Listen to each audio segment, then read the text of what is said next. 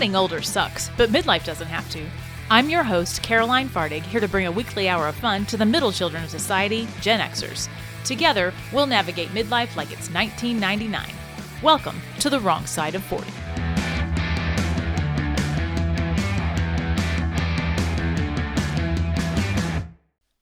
Welcome back to The Wrong Side of 40. I'm your host, Caroline Fardig, here today with author Nichole Christoff talking writing craft, and Jennifer Vinson with some great photography tips to make our amateur photos look more professional. Kerrie Olzak returns with some more great binge picks as well, plus, we'll check out some cool book merch with the owners of Bluestocking Social. You might want to have a pen, a notepad, and your trusty reading glasses at the ready, because there's a good chance you might learn something awesome today on the wrong side of 40. Looking for a new series for the next time you want to Netflix and chill, or Hulu and hang, or Disney Plus, and well, you get the idea. Here's your weekly dose of binge worthy TV. We have my friend Kerrie Olzak back for some more binge picks, and these are just for fun. Hi, Kerrie. Hi. We're going to start out with Grace and Frankie on Netflix. Tell us about Grace and Frankie. I have not watched this one yet. Okay, Grace and Frankie is about it's it's Jane Fonda and Lily Tomlin I would say it's kind of an odd couple scenario. Like they they are they know each other because their spouses work together and so they kind of tolerate each other and then they're suddenly thrust into having to more than tolerate each other. Like they, they have to rely on each other. And so it's kind of a fun you just watch this this this uh, this toleration for each other turn into an actual friendship and it's fun all right. So is it super funny or is it also got its like heartfelt moments? It, it has both. It, it, it, the there are some definite laugh out loud moments, um, but then there, there, yeah, it can be heartfelt. I have cried watching this show. Oh wow, okay, so it's it's got it all. But, all right, so how many seasons are out right now? I believe there have been. Oh my gosh, I'm probably I don't remember now how many seasons are out. I know that they are in the midst of their last season. Okay. They in two parts, and the second part is yet to be released. So, All right, so good to know. So it's almost over. You can almost binge the whole thing then. Yes, almost. Right. Good.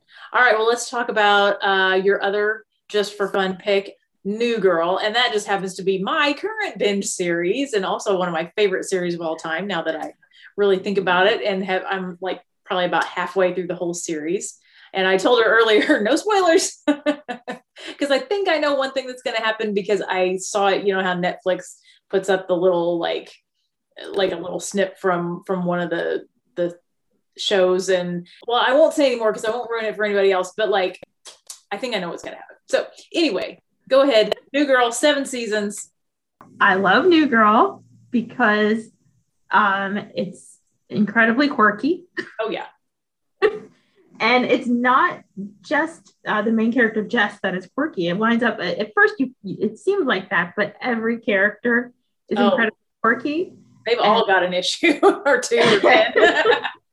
and every character has laugh out loud moments. I I there's never an episode where I don't wind up laughing out loud the, on this show. And I mean, can we talk about the guest stars that they have? Like for real, every guest star that they've had on this has gone on to do something that has been amazingly funny or amazingly great or been like a smash hit yeah. or something like that. I mean, their guest stars have been crazy good. Like the one I'm watching now, and I mean this this girl isn't necessarily like a, a big star or anything, but she was in Hawaii Five O, which is like one of my other favorite series of all time. And she ended up being one of the main characters in the last couple seasons of that, and she was one of Coach's girlfriends on New Girl. so I was just okay. like, ah! so I was excited to see her. And then, and then, you know, there are like the, the smaller cameos that people have like Schmidt's rude friend from like, I, it was one of the first few episodes, but he's been in community. He was yes. on community and then he's been in AP bio. And he is just a crack up on every show that you see. And he's usually mm-hmm. like a big, big dorky guy. But in this one, he was like a super smooth, like he was like a super Schmidt right? Yeah, super Schmidt. and so I saw him and I was just like, ah! but but anyway, I, yes, I do. I love it, and they, I mean, they they do have big actors. They like had what Taye Diggs, and they've had like Jessica yeah. Biel and Taylor Swift, and just like yeah. like a ton of people. And you know, every episode is like, ooh, I wonder who's going to be on this one. You know, it's, yeah. always fun to like, like, ooh, I bet it's somebody I know. But uh, so okay, so who's your favorite New Girl character? It's Nick. It's Nick. Okay. It's Nick. That's the whole reason I've actually started rewatching this show because there was a day my husband and I were texting back and forth, and I used a, a, a GIF of Nick in response to something, and then I kept doing it. I kept finding a different GIF of Nick day, and I was like, you know what? I need to watch this show again. Definitely.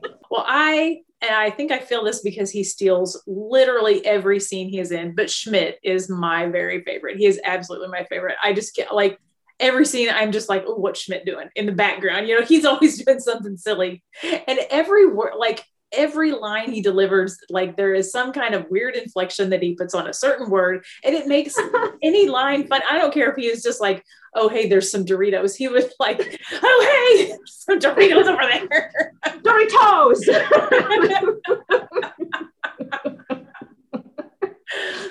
so, anyway, so that's a New Girl. Everybody needs to watch New Girl just because it's the best. And, you know, thanks yeah. to my son and his girlfriend for getting me to watch it because I think they're, or they had, I think they had just got done binging it and they're like, oh, you really need to watch this. So, Oh, good. those guys for doing that. But anyway, yes. And thank you to you, Kerrie, for being here for binge picks. I think we have a lot of watching to do.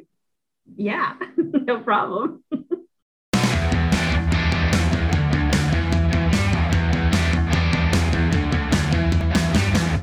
All right, today I have Nichole Christoff, my author friend, on the podcast.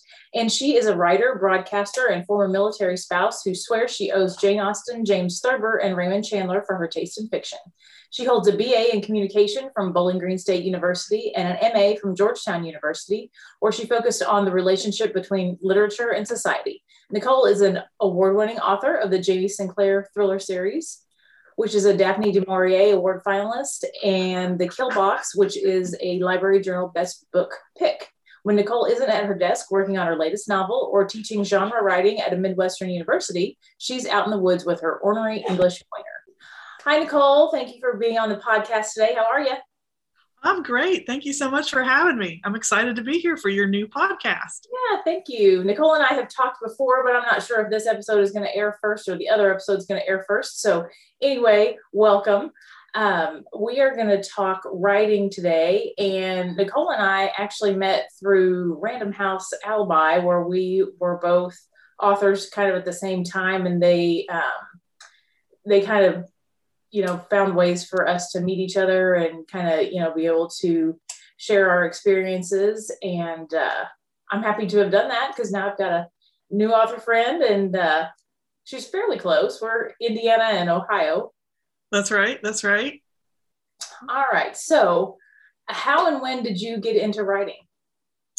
I think in some ways i've always been into writing. I've certainly always been into stories you know, I would uh, write short stories that I would try to get into my high school uh, literary magazine, and sometimes I could, and sometimes I couldn't. And um, went off to college, and my mom really wanted me to write novels, right, and try to get a scholarship writing novels, and that just seemed like the craziest thing I'd ever heard, and I wasn't interested in doing that, and I went into broadcasting instead. But even in broadcasting, uh, getting the news on the air, both in radio and television, you do a lot of writing.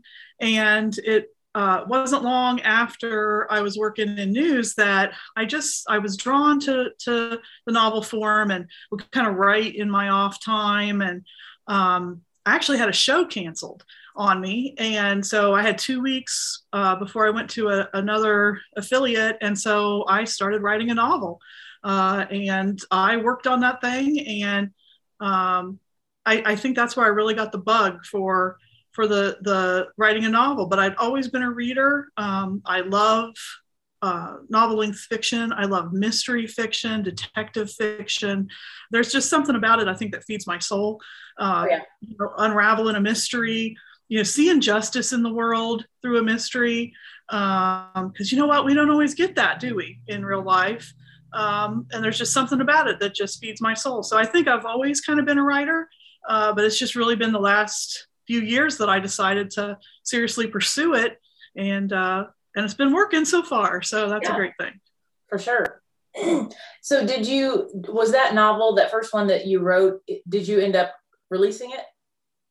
Uh, I did not. I did query it. So, for your listeners who may not be familiar with uh, how publishing works and what querying means, um, it means that I reached out to literary agents uh, who are the the people who try to uh, get your work in front of um, publishing houses, acquiring editors at publishing houses, and sometimes those are bigger publishing houses or um, uh, presses that specialize, publishing houses that specialize in mystery or science fiction or romance, and they might not always be open to um, hearing uh, from writers one on one. So having an agent can be helpful. So I started querying that first novel, and I actually had um, really good statistics querying that novel. Um, I would get a request uh, from an agent to see that novel uh, one out of three times, which is nice. pretty unusual. That is. Um,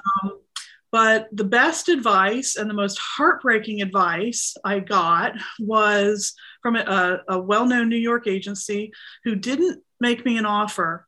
And the woman said to me that uh, it was very helpful, but it was hard to hear. She said, You know what? I think on page 26, when you have that character who comes in and puts the report down on the desk and says one thing about the report and leaves and i said yeah and she said i think that character should be your protagonist. I think you should rewrite the entire novel. Oh no. Yeah around that one character. And here's why and she explained why. And i was really heartbroken and it took me a good six months to kind of figure out how that would work and what that would look like and what would it mean if that character were at the center of the story and calling the shots and you know pushing through the investigation and was it a um, secondary character that you had was i think you yes it was a secondary character and i think you saw her twice in the entire no way novel. yeah like she would walk in and say you know like reveal something about the report or reveal something about the, hey guys, you need to see this person, right? Yeah, yeah. Okay. And I just, yeah, and it just it threw me for a loop, and it took me about six months to get my head around what would that look like. So, um, but that novel, um, it's not it's not published, but it went on. Uh, uh, an iteration of it won me a scholarship that helped pay for my uh, master's classes, my master's degree.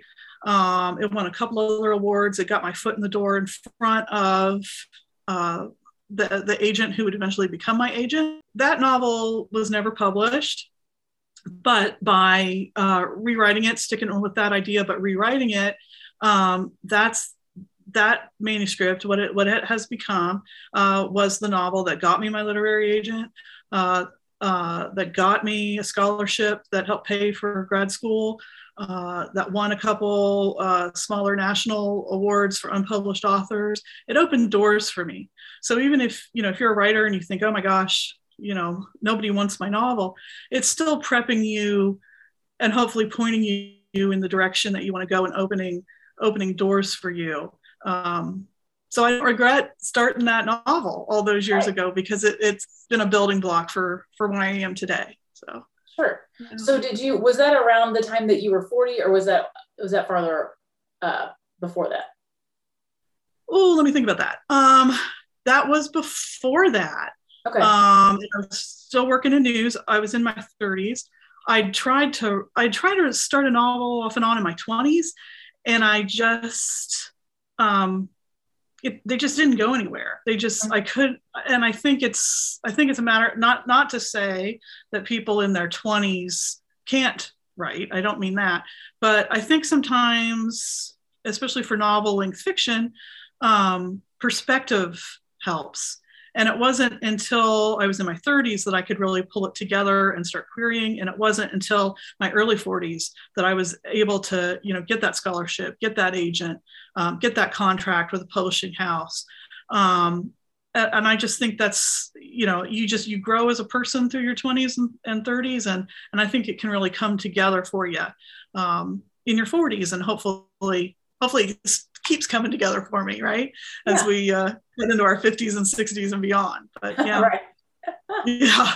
All right. So not only are you a writer, but you also teach writing craft at college. So, how long have you been teaching? As a writer, I've always given uh, workshops at conferences, at, at, libraries for high school kids. Um, and uh, about, uh, probably about, probably about seven years ago, I had the opportunity to build a course uh, for a, uh, a, small Midwestern college for their grad, grad program uh, in creative writing. And they asked me to focus on genre writing. And then they asked me to teach it. And then they asked me to teach other things um, connected to that. Uh, and that was great. And I loved it. And then I had two books due in the same year. And I said, I need to take a break. Oh, yeah. Uh, yeah, because you know, it's hard to write a novel anyway, but if you're writing two in one year, have two due in one year and, um, and teach two, that, that takes a lot. Um, so I, I took a little break from that, but I still do workshops um, and speak to groups and um, uh, work with uh, college students, work with grad students, work with uh, high school students. Yeah, so when you were teaching full time, if you were having a writing issue in your own writing, like maybe writer's block, trouble with your storyline, did you find that issue ever creeping into your lesson plans during classes? Did you kind of try to work it out? That is a good question. It doesn't always, it didn't always creep into lesson plans, but sometimes it would creep into individual feedback with particular students, right? Because the, I think the problems that one writer has, other writers often have. And so then, you know, we were sometimes able to talk about that in in a group setting or one-on-one you know when they you know if they were saying gosh i just you know why is this not coming together why is the suspense not there why is the you know i can say well you know in my experience this is mm-hmm. why and you know and let's look at you know what this writer says about it and that writer says about it and um, so I don't know that it would it would come into lesson plans, but it certainly would come into that one-on-one with students and and the feedback that you give to students. Yeah. So did that? So did the the discussion then on the other side when you went back to writing? Did that help you? And were you able to to just like blow through whatever trouble you were having after having these other discussions? I don't know if you could say it's directly related to that. I think sometimes when you're having a problem with your manuscript, I think you just have to um, either commit to working through it or you have to commit to skipping it, right? Skipping right. that element. And that's hard, right? You don't, I think none of us, um, none of us want to walk away from things, um, a particular storyline that's not working or an element that's not working. And, um, and you just have to either commit to to you know sticking with it and finding a way uh, and working through various avenues. And you know critique group can be great for that. Um, fellow authors can be great for that. Um, or you know sometimes you just have to say you know what? That's not working and i'm, and I'm gonna move on. And my agent has been great for that because sometimes she'll say you know this scene maybe that maybe that that's not quite working the way you want um, so i think you have to kind of commit to one or the other. And um, I don't know that that would dawn on me working with students necessarily in a particular context, but was it was always, you know, great to see them um, tackle either sticking with something or moving on and seeing how that worked for them, and it just kind of reinforces you know i can i can do that too. I can do that too. I've you know i'm helping them with that. They're by example they're helping me with that. And that's a good thing. So. that is yeah. I've had an entire book that i had to move on from. It was done. It was finished. Oh. Everybody oh. hated oh. it except for me and my husband. we really liked it. Everybody else was like, "This is a piece of crap." was oh, that well. an early one? Was, was, that a first, like a first manuscript for you, or is that something no, new? No, this was like a couple of years ago. Like I had written, I I don't know, fifteen books ahead of that one, and then it was just, uh, it, it was a deviation from my genre, and that always is a bad idea well, or did it help you grow a little? Do you think? Did it help your skill set grow? I mean, maybe. I hope so. But like the the book was evidently just a hot mess. But whatever. that happens. Yeah, that happens, right? Yeah. All right. So, are there any exercises you use in your class that writers, either new or uh, experienced writers, can benefit from?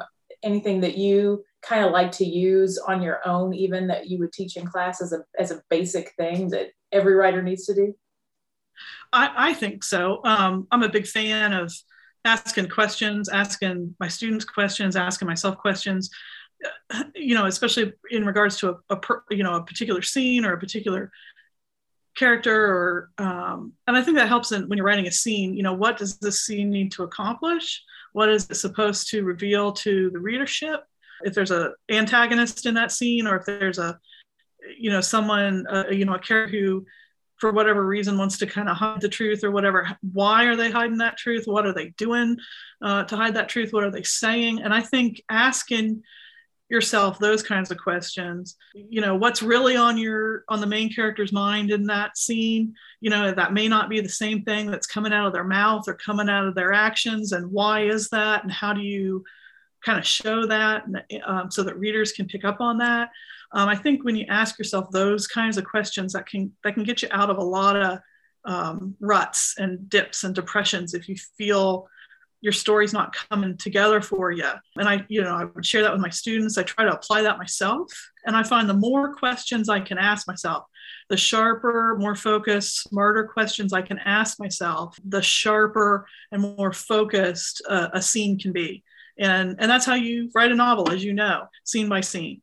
So um, that's what I try to do. And that's what I often recommend to my students. And sometimes I ask them those questions to prompt them to think that way. And then um, in you know in critique, if we if we have students you know interacting with other students in critique critique, um, I'm a fan of encouraging them to ask one another those questions. Because you know sometimes cr- critique can just be an awful experience and but if they're asking themselves um, perceptive questions and asking one another perceptive questions i think it makes the critique experience a lot more uh, effective. And i think it it teaches them it teaches me to think that way about our writing um, so that you know we're, we're putting those scenes together the way the way they'll be effective. So yeah. that's what i try to do I, I mean, I do the same thing. I have a little label that I make that um, basically I put, I start out writing in a, in a like a physical notebook instead of like, cause I'm, I'm pretty techie and I like, you know, do a lot with the computer, but at the very beginning, I really just want my notebook and I want to be able to write stuff down.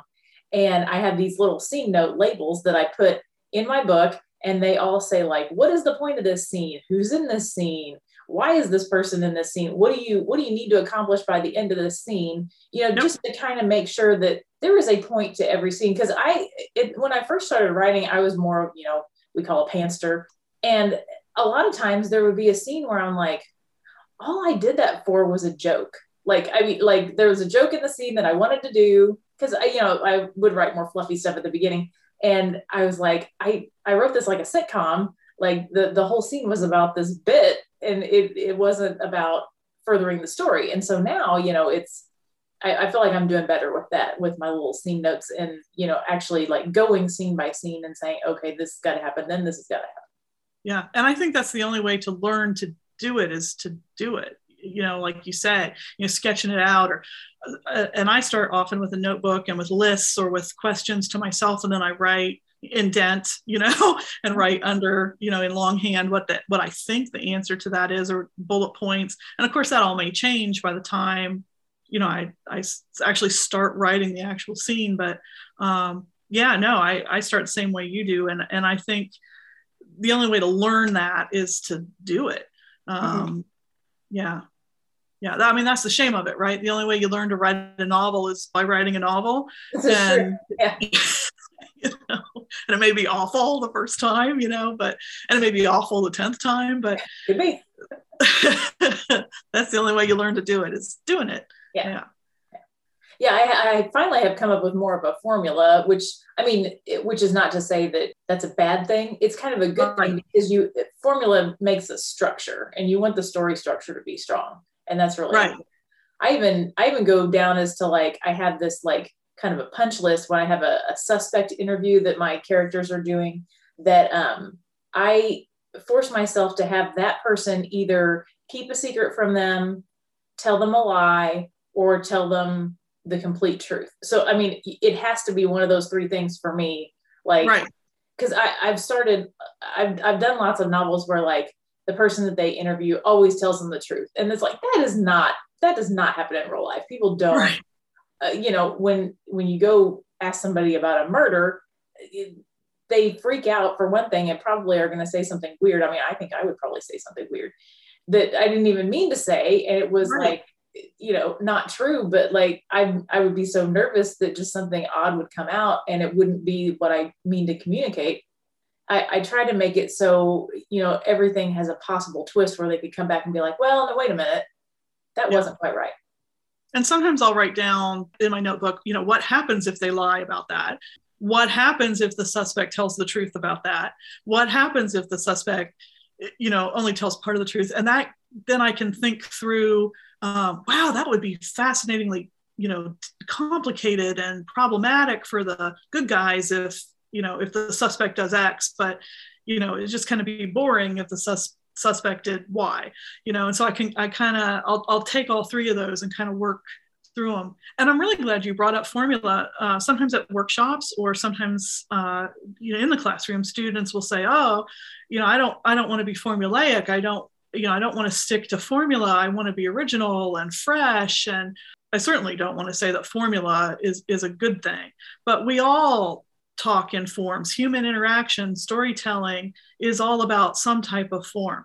Mm-hmm. You know, mm-hmm. whether I say, hello, how are you? You, you know, we all kind of cue into that. If I say once upon a time, we all kind of cue into that. And I, and, um, you know, form, not necessarily formula, but form um, is just another way for us to understand and to tell our stories in, in ways that I think can, can really bring us real connection with you know with each other with you know ideas like truth and justice and you know frustrations and you know the human condition. And um, so i'm really glad you brought up formula. All right. So for your students is there something that you always try to express to them about the writing industry? Like if they're if they're aspiring authors is there a common misconception about the industry that you make sure to kind of be like hey you know that this you know especially like hey i want to be fresh and not formulaic is there something kind of like that that you're like, you know, you kind of need to know this before going into it that, you know? It seems that in every every you know every semester i would always have one or two students who said i'm going to do this and be rich you know? Oh that's the funniest one of all. Right? Yeah it's like well maybe but probably not. You know and and so then yeah you need to talk about the realities of of the business of publishing whether you're self-publishing whether you're you know going with a with a, a, small specialized press if you're you know going for one of the big guns in new york you know um, yeah talking about the business side of it which you know it's not always exciting and it may not be what motivates people. Um, i don't know that the business of it necessarily motivates me. You know the creativity options might be what motivates some students. But yeah talking about the business of it and you know you might not get rich you know. All right so those of us on the wrong side of 40 don't always understand what the kids are talking about these days. As a professor how do you stay current so you can communicate with your students? Oh gosh. Well they kind of bring it to you don't they? I mean i guess so yeah. um, yeah. You're kind of forced they, to whether they, you want to or not. That's right that's right. And and i don't think they always this is terrible. I don't think they always expect you to be current, right? I think they kind of expect you to be quote unquote old, you know, because it doesn't matter, I think, whether you're in your 30s, whether you're in your 40s, you know, to, to someone who, you know, maybe 21, you know, th- thinking about hitting 40 is that seems that that seems so far off and it seems you know they seem to recognize that you're going to have a different set of experiences so i don't know that they always expect you to be current you know? I think they expect you maybe to be um, sometimes the voice of wisdom whether or not you can be is something else.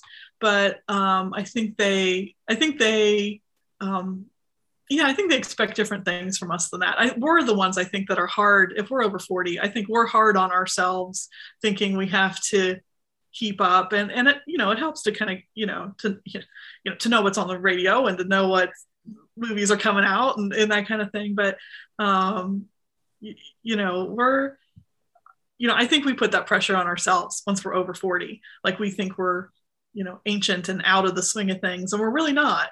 Um, and I don't think students expect us to be, you know, right in the thick of what they're in the thick of. You know? Well, that's good.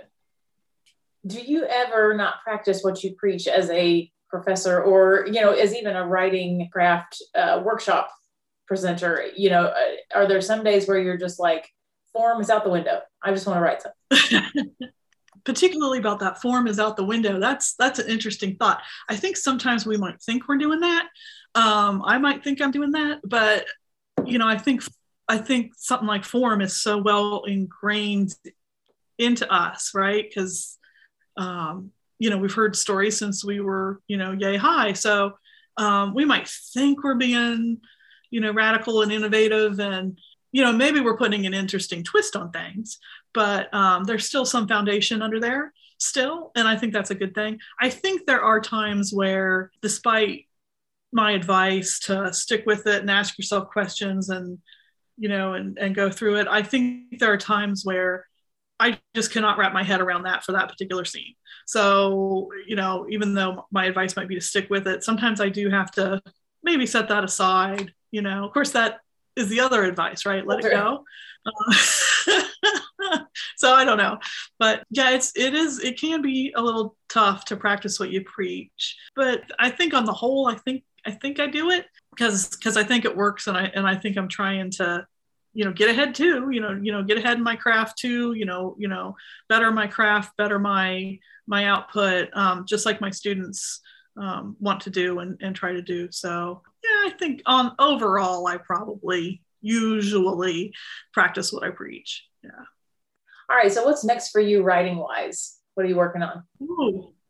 I just sent a manuscript to my agent, so we'll wait and see what happens there. That means uh, for for your listeners who might not be familiar with publishing, my agent will uh, read it, and if she suggests changes, I'll make some changes, and then she finds the the, the best way to to pitch it, you know, to describe it to acquiring editors and to try to work out a publishing deal or subsidiary rights deal for me. And then while she's working on that, I'm working on uh, kind of a small town thriller yeah, kind of. Um, I've written uh, a thriller set in a small town before. It was part of my larger Jamie Sinclair series. And there's just something about that small town dynamic that I just kind of felt like coming back to. I don't know if it's because we've all been, you know, kind of sticking close to home the last couple years or or what kind of just made me feel, you know, about looking at those small town, that small town dynamic. So I'm, I'm working on something set, something kind of scary set in a small town nice. now. Looking forward to it then. And if you, you, haven't read her Nichole, or you are Nichole, if you haven't read Nichole's Jamie Sinclair series, it is amazing. It is so good. I have devoured every book in that series very quickly, which I don't normally do. Um, I'm not like a fast reader or anything, but these just they're easy to read, probably because you use proper form and story structure. they're, like, they're, they're they make sense you know they they move fast they're great. Definitely check out her novels. Thank you. I appreciate that. It means a lot to me when another writer enjoys my work. Thank you so oh, much. yeah. Yeah it's so fun so fun. We have come to the time for our lightning round Ooh. that i ask all my guests. So get ready what is your guilty pleasure? Probably a little bit of chocolate cake and kicking back with a nice piece of chocolate cake at the end of the day. I tell you what, we we actually yesterday we managed to get two chocolate cakes into our household. I, it was my husband's birthday, and he asked for a chocolate cake with that uh, five minute frosting, that real fluffy marshmallowy stuff. Uh-huh. So I made him that, and then I'm I'm playing piano for the school musical, one of the other my other bandmates she just every time that there's a musical she bakes everybody a, a little chocolate cake. Oh wow. Just because she's nice and she likes to bake cakes. And so she brought those last night and oh. oh my goodness that cake was so much better than mine. I cannot even tell you. So we had not one but two chocolate cakes at my house last night. It was it was very scary to you know like control yourself around two chocolate cakes but anyway, moving on. I guess that was my guilty pleasure too for the night. but um, all right, so back to back to the actual lightning round. What was your favorite childhood toy? I, I had a stuffed animal named Purple Bunny. Purple Bunny oh. was probably my favorite childhood toy. Yeah. All right. And favorite adult gadget? favorite adult toy? Oh, it, has got to be the iPhone, right? I mean, uh, I mean, you know, it is the ultimate toy. Set it down. Yeah. Yeah. When do you ever set it down? Right. All right. Favorite childhood movie? Being over 40, I think I'm I'm part of that generation where Star Wars made such an impact. Um, and I remember every moment of seeing that movie. My parents taking me. We went to a drive drive-in. Oh, nice. um, yeah. And uh, my brother, my younger brother, you know, he was in his pajamas, and I might have been too. But uh, you know, just just you know, when that movie started up on the that big screen, I think that made a world world of difference right there. All right. Well, do you have a favorite movie now? Is it still part of the Star Wars series, or I like a lot of movies now. I really loved Knives Out. I'm glad to kind of see us coming back to um, those those kinds of uh, traditional mysteries. I loved Knives Knives Out. I loved um, the first Wonder Woman movie.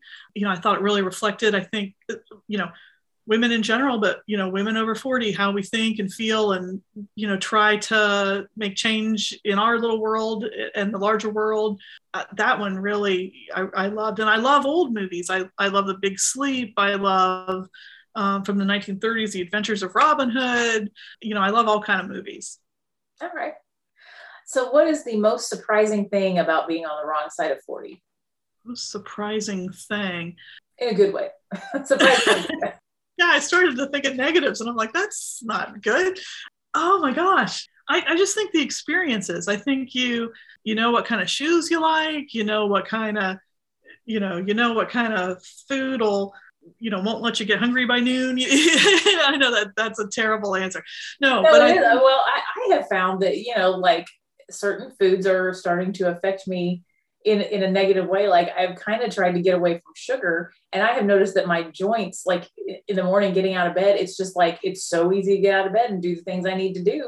And my muscles might get tired if i you know over overwork my body or something like that but like my joints are 100% better just with yeah. that. I, I mean i was a serious serious sugar junkie. I mean with my coffee i would have multiple like cookies and cake and all that but now with cutting it back i mean it's it's amazing and yeah, I sound crazy not eating sugar, but like it, actually works. no, I, I think experience, you know, that, that you know what kind of shoes aren't going to kill you. You know what time to cut back on the caffeine. You know, um, you know, you know what your limits are, and mm-hmm. and you know what, um, and you know what's not a limit.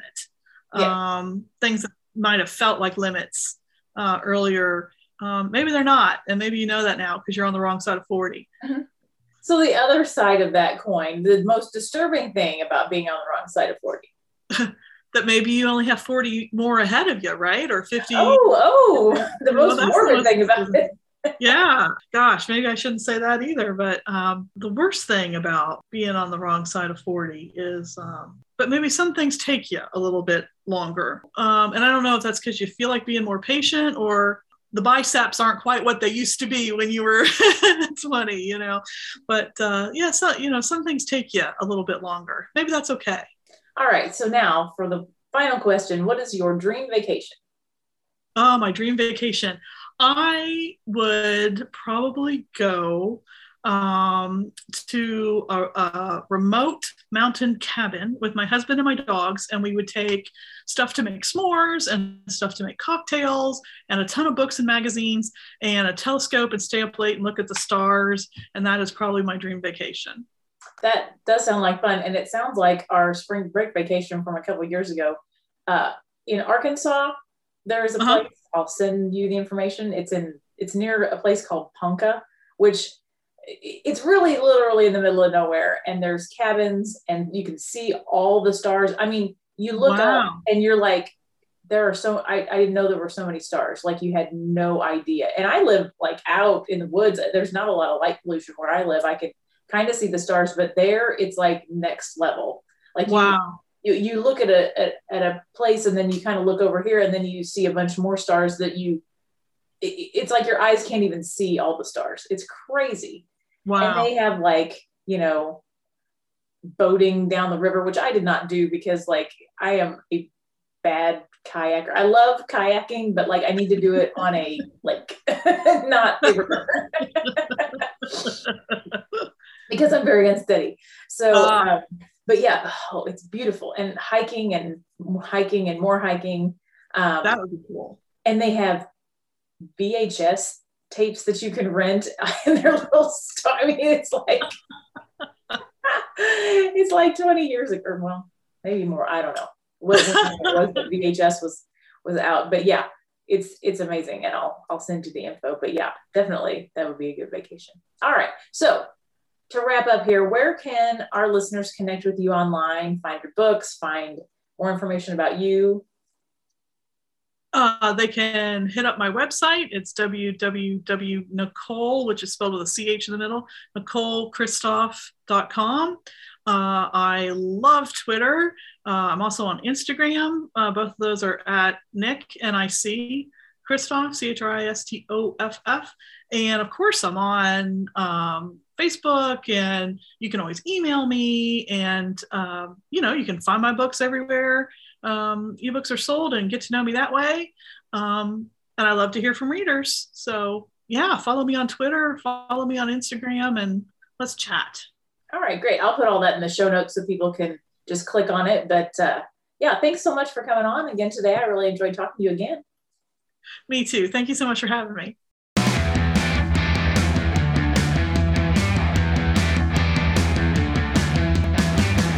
In the studio today, I have Jennifer Vinson. She is one of my besties, and she is the owner of Jenny Lynn Photography, and it is based in Southern Indiana. She's a mama three, a member at Crossroads Church, and a volunteer at Potter's Wheel, and she enjoys traveling and shopping and boating and water skiing. Hi, Jennifer. Hello. All right, so we are going to talk about photography today with her. Um, so, how did you get into photography in the first place?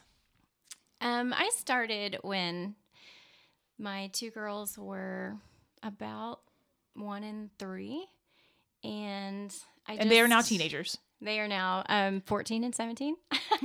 so it's been a little bit. Yeah, yeah, for sure. Um, and so I just wanted to get good pictures of them. Um, so I did what every other mom does. I went out and I bought a really nice camera and I thought, this is going to be great. I'm just going to buy this nice camera and it's going to produce these wonderful pictures and I'm going to be able to capture memories of them. So then then it morphed into a business. How how long it did it take did. to morph into a business? um we started I st- I started um probably a year after I bought my camera. I uh-huh. started uh-huh. taking pictures and and I thought, hey, I really like this. I can do this for other people, and um, yeah, it just kind of went from there. All right. Well, she actually Huh, you remember this? You she was on the cover of my very first book. Yes. Her eyes. and I mean, you you worked with a friend of yours who was also a photographer, yes. but you know, you, you kind of set all the stuff up with the photography. So she was uh-huh. really the technically the photographer as well as the model for my first first cover, and I will definitely put that up on the show notes so everybody can see it. So when you were starting out and inexperienced that first little bit, what was the biggest thing you had to overcome to finally feel like you were successful and ready to make it like a, a career? I mean, I know you don't do it full time, full time, but um, like to ask people to pay you money to do it. um, I think honestly was learning Photoshop hmm. and how to edit them to get them to that next level um, where I felt like I could compete with other professionals. Sure. So it's not just taking the photo. Um, it's not just taking the photo. It's and and also it's knowing your camera. It's lighting changes so much, so you have to know um, the adjustments to do on your camera on the fly. Mm-hmm. And then mm-hmm. and then also just like I said, learning Photoshop. That that was a huge learning curve that I had to learn on my own. Um, years of research. I honestly I'm still learning, and I you know I'm by no means expert level of editing, but mm-hmm. I know basics and I know enough to make my pictures look decent. well, she's amazing because she always takes my headshots and and it's always so much fun. I mean, if you do have a session with her, it's it's super fun, you know, because she'll give you little tips. And normally she does my makeup. I know she doesn't do makeup for everybody that she takes a picture of. yeah, maybe we shouldn't tell people I'm not. but that's I think that's because she feels sorry for me because I don't know how to do my own makeup. I think that's most of it. yeah, yeah. I, th- I think we've gone makeup shopping together to just. oh yeah pick out makeup for you. yes. Yes, she has uh, completely. I, I just said, here, I have no makeup. Make me have makeup. And she did it. She made it happen. All right. So, um, so let's say that I have a decent camera, which I don't, but I have my phone. um, well, I guess we do have a decent camera. I just, it's somewhere that I don't even know where it is because mm. we don't know the settings about it. We're clueless. And so, like, we'll take a picture with it, and yeah, it'll be good, but it's not like that much better than my phone. So, okay, is there a go to setting for amateurs, or does that not exist? Um, kind of. I usually tell people to put their white balance setting on auto, and then um, change their their mode, their shooting mode to portrait. Okay. And that will get you decent mm-hmm. pictures. I mean, you're not gonna get that professional level photo without doing some editing sure. in a program like Photoshop or Lightroom. Okay. So do you I mean is this even a thing like I know there's a, like an autofocus versus a manual focus or is that like old school old school and then now it's all autofocus? Cuz I usually have I guess I used to have a really nice camera that took mm-hmm. film like 20 oh years ago. Yeah. yeah. Well, I mean, I think that's the first camera we ever bought, you know, yeah. um, when we got married. But yeah, it had film and everything. And I had these, I had a long lens and I had a short lens and I would like, you know, dial it to the yeah. right. Yeah. And you, and you had no idea what your pictures were going to look like until you got them developed. Right. Yeah. no idea. Yeah. Um, I just keep mine on autofocus. Okay. And all right. let that do the, do its thing. All right. All right. So I guess uh, my next question was what's your favorite hack for making photos you've taken on your phone look their best? Oh, photos on your phone. All right. I should read my own question before I ask it. so I thought you were going to say Photoshop, but and maybe you still will say Photoshop. But is there a is there a hack on the phone as you're taking it or is that again later on in editing? Um with phones, honestly, um the new I know the new iPhone 13 has an amazing camera on mm-hmm. it. And so it can compete with a lot of your really nice DSLR cameras. Wow. Um, the best free photo app for editing photos on your phone is Photoshop Express. Okay. And you can do basic um, adjust lighting, um, adjust facial, like smoothing out skin, and mm-hmm. you know different things um, for free with the Photoshop Express. Um, my favorite, the best overall, is um, an app called Lightleap. Um, but you have to pay for it. It's like a dollar ninety nine a month or twenty three ninety nine a year. But you can remove things in your pictures. You can remove backgrounds. Um, you can add all kinds of actions to change the look of your photo. Oh, fun! Um, it's it's really awesome. You can add makeup to yourself. I mean, it, it, so I don't have to take photos yeah, with makeup. it would be great for you. You, you can just add it after the fact. um, yeah, it's it's pretty awesome, but you have to pay for it. So okay. I mean that's not bad though. If you're if you're really into photos and yeah. you're really wanting to you know do that, the, you know a couple of dollars a month is not terrible. All right. So when we're talking professional photography, what do people often like not do well? Like like that would not take them to the more professional level? Like they're trying to be professional but not quite getting it. So what's your advice for success as a professional if you're just starting out in photography? I would say learn your camera. Um, take the time to do the research you know take a class if you can find one and just learn as much about your camera as you can because everything lighting and just different environments change where you're constantly having to change settings um, to get your pictures the best. And so I would say learn your camera. That is what um, I had to spend the most time doing was just learning what adjustments to make when, Um, and then finding a good um, photo editing software, you know, Photoshop mm-hmm. Elements, Lightroom, um, and just learn basic editing. Okay. So, what trends do you see in photography, and which ones should we watch for? You know that that we might want to do at our next photography session. Mm-hmm. Um, probably the biggest trend and one that I'm pushing now is um, they're called lifestyle photos, and they're photos that are just done in your home.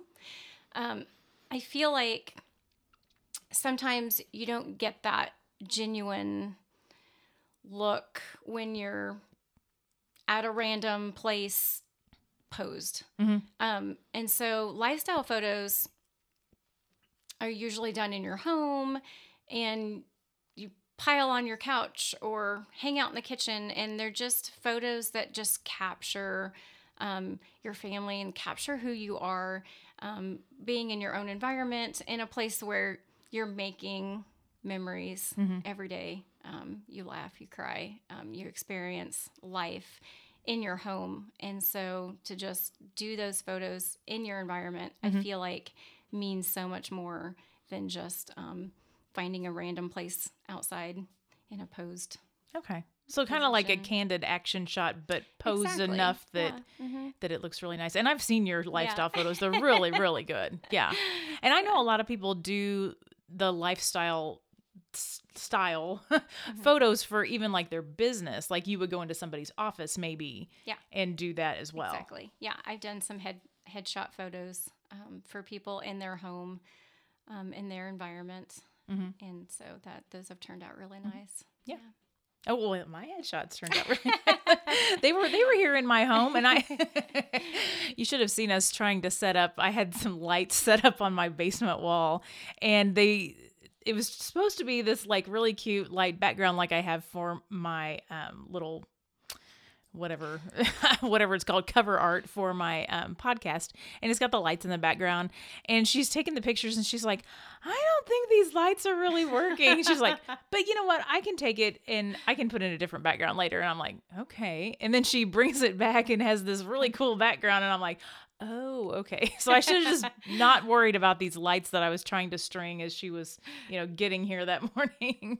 yeah. And the one thing I think you have to keep in mind with lifestyle is lighting. Mm-hmm. So I always want to do them early morning, early afternoon where you have good lighting coming in. And then I also will bring in a light box mm-hmm. to add additional lighting. Um, just so the pictures aren't dark and mm-hmm. so playing around with that sometimes can be fun, especially in smaller spaces. Oh yeah, yeah, totally. All right, well, cool. So, so you started your business in your 30s, but then now you were on the wrong side of 40 with me. Ha. so, how has being on the wrong side of 40 changed your outlook on what you do or presented you with new and different challenges for your business? Like, is it you know, maybe now that your kids are older, is it harder to find time versus when they were little, you know, when maybe they didn't have all these activities or whatever? Yeah, um having two girls who are super involved um does make it hard sometimes on weekends to mm-hmm. find availability to sure. be able to do pictures. Um but Jenna's 17, she drives, so mm-hmm.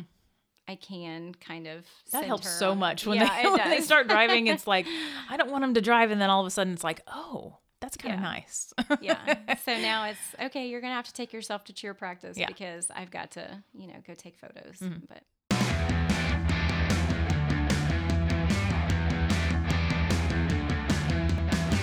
all of my guests are subject to the lightning round, Yay. which is what Yay. which is what we're gonna start now. Okay, so Jennifer, what is your favorite guilty pleasure? Oh my gosh, without a doubt, caramel macchiatos. Oh, yeah. Okay. I should have guessed that one. All right. yes, yes. All yes. right. So, favorite childhood game? Um, my favorite childhood game, I would say Monopoly. All right. Absolute favorite. Favorite adult game? Dominoes. Oh, Dominoes is fun. I yes. haven't played in such a long time, but yeah, that is fun. Um, all right. Favorite childhood TV show? Um, Smurfs. Oh yeah. Yes, I would get up Saturday morning, 6 a.m. Watch Mhm. the Smurfs. Yes, Smurfs were fun. I totally forgot about I still watch them. Oh. I still pull up the seasons and watch them because Nice. I'm that obsessed. Wow. Okay. You get it. Right. I'm dedicated. you are dedicated. All right. Current binge series. Um, I have two. Uh, Virgin River. I am binging now. I'm a little behind on that. Just I don't get a whole lot of time to watch TV, so Mhm. I'm I'm binging the second season of Virgin River and season two of Bridgerton. so the best thing of being on the wrong side of forty. Um, life experiences, for sure. Mhm. Like just Wisdom. The wisdom, the wisdom, that, that, comes with you know been there, done that. hmm Um, yeah, Okay. So flip side. Worst thing about being on the wrong side of forty. slow metabolism. oh yeah. and your dream vacation. uh, Hawaii. Oh, nice, nice. Yeah. So you have I've- not been I yet. have never been. no. Okay, all right. This this lady has a Minnie Mouse coffee T-shirt on from her recent trip to uh, Disney. Yes.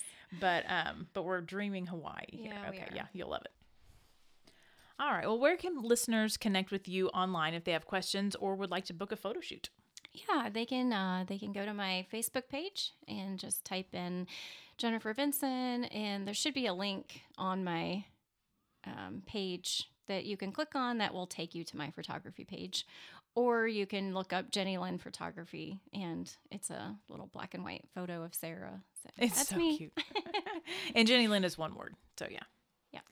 Yeah. All right. Well, thank you so much for coming on here and telling us how to take better pictures. I think I'm gonna try some stuff here and look at those apps. Yeah, thanks for having me. You deserve it. Treat yourself to a little something. I am at Bluestocking Social and we are looking at some cool, not exactly gadgets, but definitely cool gifts today. They are the Littlest Book Club and they are earrings that are little teeny, teeny, teeny, tiny Little book covers. book covers. This is Annie Fitzpatrick, by the way, co-owner. So what what have you got here for these book cover earrings? Yeah, so this is a uh, small maker. I believe she's based in New York, uh, but she makes all of these tiny little earrings that are just like little studs, and they are uh, covers of books. Like this one is the Handbook of uh, for the Recently Deceased, which is from Beetlejuice. So sometimes they are Okay. more pop culture, but Oh, nice. Awesome. Okay, so my over 40 eyes cannot really read that cover. I'm glad you said something. Now, they I, are a little. now I do notice the Great Gatsby because I know what that cover Great looks Gatsby. like. yeah, That's I know. very cool. Usually you can just look at the cover. Catcher in the Rye, Nice. uh, To Kill a Mockingbird. All right, so these are for sale in your store, Mm-hmm. which is in Evansville, Indiana, and do you also sell these online? We do. We have them on our website, Okay, and that is. uh, bluestockingsocial.com. And what's the price on these? Uh, they are 15 All $15. right. All right, well, get on, uh, get online and go to Bluestocking Social and get you some of these. They're super cute earrings, and they look like they are very light. They are, yeah. They would be nice, nice to wear. Or, or do they open? Do the little books? They open? don't, no. They don't. Okay. They're just the cover. All right. Okay. So, but definitely, if you have a favorite book, does she do? Does she do? Um, like, like, can you order one like of your favorite book, or does she just do certain ones? Um, that I'm not sure of. I know that she does. I feel like she adds to them quite a Okay. bit, and So the classics definitely. the you get, classics yeah. are on there, and some contemporary ones are on there too. This is. I feel bad now because like we're this is kind of a low stock for us right now. Oh Like, well, usually I'm- we well, have they've like, got Harry over a dozen. and- Yeah. All right. All right. Well, that's great. So if you are a bookish person and you enjoy the classics, definitely, and you should get over here and get yourself some little book earrings.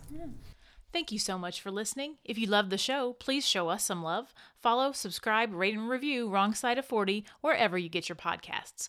I'm going to skip a week to get my son moved home from his first year of college, so be sure to come back in two weeks for the next episode. In the meantime, go back and listen to any episodes you might have missed. Catch you soon on the Wrong Side of 40.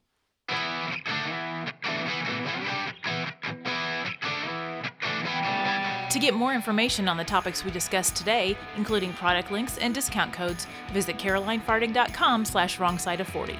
That's carolinefardig.com slash wrong side of 40. For behind the scenes photos and videos, follow at wrong side of 40 on Instagram. Thanks for listening, you awesome Gen Xers.